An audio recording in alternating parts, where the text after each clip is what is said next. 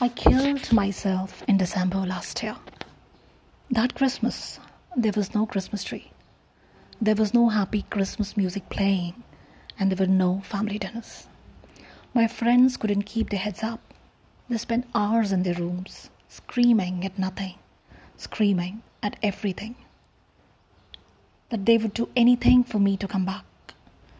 And I was confused because I thought and I believed that people would be happier without me. Five months after I died, it was April.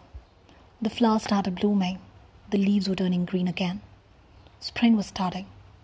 But I still hadn't seen my friends or family smile like they had when I was around. I started to think maybe people did love me. Maybe I was the one that made their lives worth living. Maybe I was the only one who tried to make that boy in maths class smile every day.